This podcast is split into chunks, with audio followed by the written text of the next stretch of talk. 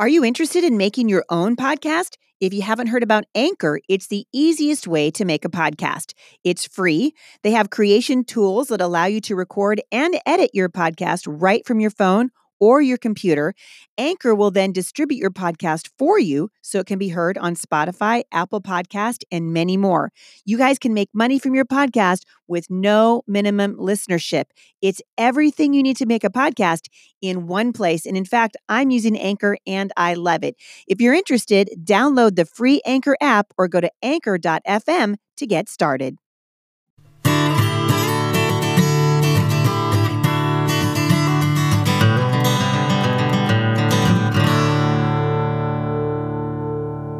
Well, moms, good afternoon, good morning, good evening, wherever you are tuning into the Busy Mom Podcast. You have found me at my little corner of the internet, and I am so happy that you're here. I am talking for the third day in a row to my friend and author, Jane Lambert. She is the author of Five in a Row, and Five in a Row is the sponsor of this series and the previous series of podcasts that we have done here at the Busy Mom, and I hope that you will go and check them out. Jane and I have been talking kind of off the air a little bit about kind of laughing about, just misconceptions about homeschooling and kind of what we thought it was going to look like and what it didn't look like. And, I was kind of talking about what kind of questions, we could talk back and forth. And one of the ones that came up was, did you ever think about sending your kids to school? And immediately, just the look on her face said it all. I'm like, oh man, you got to talk about that, because really, we've all talked about sending our kids to school, right? Have we not? Oh yes, oh yes, oh yes, we have. We have. Actually, I didn't quite so much with Becky, because Becky was a visual learner. Her learning style the same as I was, and she was pretty easy to teach, and we really got along. As I started to pick up on our younger daughter Carrie, she was very different, and I struggled with trying to get her to sit still and look at the book with me and do this and do that and the same things that I'd done with the older one. And it took me a long time to figure out that she was an auditory learner, and I needed to go at it a little bit differently. But in that change, I had wished that she would just pick up and go to school, because I was struggling so hard and I didn't know what to do. And it was just, we had a year or two that was real bumpy. And it's amazing, because you can have some years that are bumpy and you still end up great. Yeah. So when I figured out finally that I needed to present things a little bit differently for her, then we got along great. And it wasn't so much. Then the second thing that happened in the same type of answer to this question is that when she got to high school, she told me, I think she'd had 1 year of high school at home, and she said she wanted to go to the Christian high school. And I said, okay. Inside, I was pretty sad, because I didn't feel like I was ready to stop. Mm-hmm. But I said, okay. And then I prayed for a couple weeks. Mm. Lord, if it's good for her to go, then please change my heart. And if it's good for her to stay, then please change, her heart. Her heart. And just about a week after I started, she came back and she said, I've thought of all the pros and cons, and she said, I want to keep doing it at home. Wow. And she finished her high schooling at home, and she enjoyed it, and we enjoyed it, and we had a good time. Wow. But it was amazing to me that God really answered that. And I didn't have to say, no, I'm not going to let you, or give in to something that I was feeling bad about, but that we could get back into it together with a being on the same page and with the same heart. Mm. And to me, that's really important. Yeah, and I think it's good for moms to hear that it's okay to have a bad day. Oh, yeah. Like a bad day or a bad streak doesn't make a bad mom. Doesn't make a bad mom. Doesn't make a bad mom. And it doesn't make a bad homeschooling experience. Or a bad student. It just makes a bumpy time. Mm-hmm. And really, life is bumpy. Life is bumpy. I mean, life is bumpy. Marriage is bumpy. It is. Parenting is bumpy. I think if we can expect it and not be so hard on ourselves, it might be, something that God will use. And I have a testimony that I've told people for quite a number of years as I've spoken around the country, and that is that in all the years that I homeschooled, when I went to the Lord with a problem. Yes, when you prayed about it. When I prayed about it, I have never failed to receive an answer. Now, I will be quick to say it sometimes came in a week. It sometimes came in a month. There were a couple that he answered in a year and a half. It wasn't always right away. But as I look back over my teaching time, there was never one thing that I brought to him that I was worried about and was asking for help that he did not, he answered every single one of them. And I have faith that he will do that for anyone who comes to him and really asks and waits for their answer. And really, homeschooling is a testimony, Christian homeschooling is a testimony of God's goodness and his grace. I mean, really, Absolutely. It is, because God works his best through weakness. I love that the Bible says his strength is made perfect in weakness. And what an amazing and powerful testimony that a young mother who really is doubting herself and wondering if she can do this, but she knows God is asking her to do it, that God can pick that mom up right where she is and say, you know what, I'm going to set your feet here.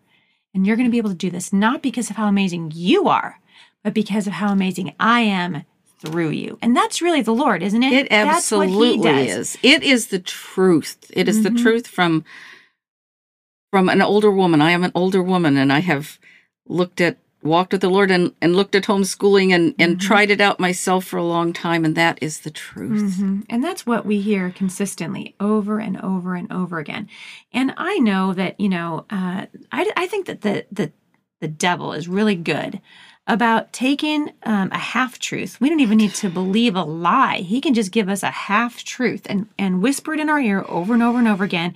So the half-truth might be, well, you're going to be okay at this for a little while, but it's going to overwhelm you, or this, or that, or the other thing. And really, when God is saying, if you'll just let me do it, my yoke is easy. Jesus said right in Matthew, take my yoke upon you, learn from me. For my yoke is easy, my burden is light. I am gentle and humble in spirit, and you will find rest for your soul. I am of the firm conviction, after having homeschooled now for 18 years, that God's going to finish what he started. Absolutely. That homeschooling done right, homeschooling that's spirit-led homeschooling, should not run you over and leave you on the side of the road for dead. Right? That's in not fact, the Lord. In fact, I kept clinging to a verse about, if you do what I ask, you won't be ashamed. And there were actually a few times where there was a little bit of something that might have made me ashamed, but, you know, in the long run, it was absolutely true. There was I did the job, and he helped me, and I leaned on him a lot, and it ended up a wonderful story. So powerful. It's God's story. It's God's story. Really, it's God's story. And I think that for every mom who's listening to this, who's going, boy, I just don't know if I have enough patience. I don't know if I have enough strength. I don't know if I have enough financial reserve. First of all, I will just caveat to that. It doesn't take a lot of money to homeschool. Am I right, Jane? It's absolutely true. Yeah. I think that there's a huge misconception out there that homeschooling has to be this really expensive thing, because we see the budgets for the school systems and we just think, oh, I could not do that. And you can take one book. A book, like I've been doing with like you did with Ferdinand, and you've done, that's really essentially what Five in a Row is. It's taking books from the library, or you can buy them, but many of them you can just get right at the library. That's right. And we have done, as our kids have gotten older, especially biographies and things like that, and it's a $6 book. Yes. And God keeps you going for a month. God can take a $6 book and turn that into a $6,000 curriculum in a matter of weeks. He's the creator. He's the one who's creative. Yeah. He's the one who gives you ideas for that you didn't even know you were going to have. On your knees. And he keeps you on your knees, but he gives you ideas that you didn't even know you were going to have out of a story. And all of a sudden, this great idea comes out, and you go, "Thank you, Jesus," and you keep right on moving. That's exactly right. He's so creative, and you don't have to be. I've heard so many moms say, well, you're just creative, and I'm not creative, so I can't really do this. And I think, wait. He's the creator.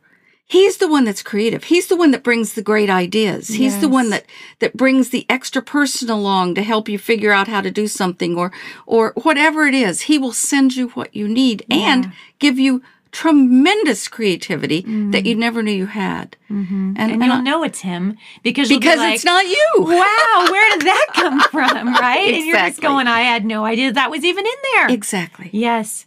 I know that for me, homeschooling has been about obedience. You know, it's been about me just going, okay, Lord, you know, I know that you want me to do this, and I know that I'm not supposed to be bound up by my own fear. And so even though I have all these children, you're still going to give me the grace that I need to parent them and love them and educate them and support my husband, who at the time was pastoring. And you learn to trust the Lord in the process. I trust you. One year when I was pregnant with Spencer, our fourth child, I had a very difficult pregnancy. Some things had gone wrong in the pregnancy, and it ended up that I was on bed rest for a lot of it. I had really severe issues with my back, and then I ended up having a rough delivery on top of it. And I had all these, you know, I'm still, you know, relatively young in my homeschooling, and I had all these things I wanted to do that year with the kids, and I didn't get to do any of them. You know, I was going to do lap booking with them. I had some, you know, I was going to, I don't know, paper mache the world or something. I don't know, something crazy like that. And I couldn't do it. I didn't have the energy. I didn't have the emotional reserve to do it, and I didn't have the physical stamina. I really legitimately could not do it. And so my husband would go to the library, and he would pick out books from the library, and he would bring them home. And sometimes he took the kids to the library with him, and he would bring those books home, and we would sit down on the bed or sit down on the couch. And I spent, you know, 6 months basically reading to them. We did very little math. I'll be honest, very little math. We did very little formal language and any of that stuff. But boy, we read, you know, amazing books. We read Carry On, Mr. Bowditch year. We read Red Sails to Capri that year. I mean, those were the years that we just read amazing books. And at the end of the year, the state of Washington requires that our kids, homeschooled kids, are tested every year, which just kills me because they don't do that for the public school system, but we're doing that for homeschooled kids. I don't mind the test so much because honestly, it's a little bit of it helps me see where my kids are weak, and I can kind of go, oh, well, we need to do more in that area. Sure. But that particular year, my knees were knocking because I thought, oh my heavens, I haven't done what I thought I wanted to do this year. And I don't know how my kids are going to do. And to make a long story short, when the test results came back, my kids tested on average 4 grade levels above where they had tested the year before that. And this was me hardly doing anything. I know. It really was. I know. It's amazing. It is amazing. God is so faithful. He is so faithful. He's so good. And I felt like the Lord was just saying, see, it's not you. It's me. Mm-hmm. And man, if I don't need to be reminded of that all the time, you know, even now, I mean, I have days, I know that there was a couple of years ago, I called you on the phone and one of my kids was going into, I don't know, it was high school or junior high. And I was like, well, I don't know what to do. I'm so tired. And you were just like, what would you do if your kid was going from 4th grade to 5th grade? And I'm like, I don't know. I just do the next thing. And you're like, that's what you do. Do the next thing. And I think, man, you know, we just, you know, moms tend to overthink it. And I guess my encouragement to moms who are listening, and I know fears do multiply. Once there's a teeny bit and it isn't like snuffed out right there, then it just sort of. Yeah, right? The devil just gets a hold of you and goes, that's right, and another thing. And another thing, and another thing. And what about college? And all of a sudden, you've got a 3rd grader, and you're thinking about, what if he can't get into college? Oh, my goodness. You know, settle down, as my husband would say to me, take a step back. Trust the Lord. I mean, if you're listening to this podcast today, and that's you, and you're thinking you're messing up your kids, and you didn't do all the things that you wanted to do, if you have prayed, and you have heard from the Lord, and He has said, this is what I have for you, my goodness, you can trust Him. Yes. And the other thing is to thank Him. To thank Him every day. So good. Thank you that I am able to do this. Thank you that even though I don't have any idea how to make it work perfectly, you do. Mm-hmm. And thank you for my children. And thank you for, and thank fill you your for the heart opportunity. Thank you for the opportunity. Fill your heart with gratitude, and then wait and see what He does. Watch and see what He does, because it's amazing. And I'm going to leave it at that. That was encouraging. What a way to end this series on homeschooling. Thank you so much, Jane, for coming to my little closet here in the Pacific Northwest. You can come back to my closet anytime. I will light my candle, and we can sit amongst my clothes. It's the wardrobe. It's the wardrobe. If we kind of got a C.S. Lewis thing going on. Ooh, we'll have to talk about that some more. Hey, everybody, thanks for joining me today, and I hope that you have been encouraged and blessed by what the Lord is doing from our little corner on the internet, and that you will join us next time here at the Busy Mom Podcast. For more encouragement, visit me online at thebusymom.com.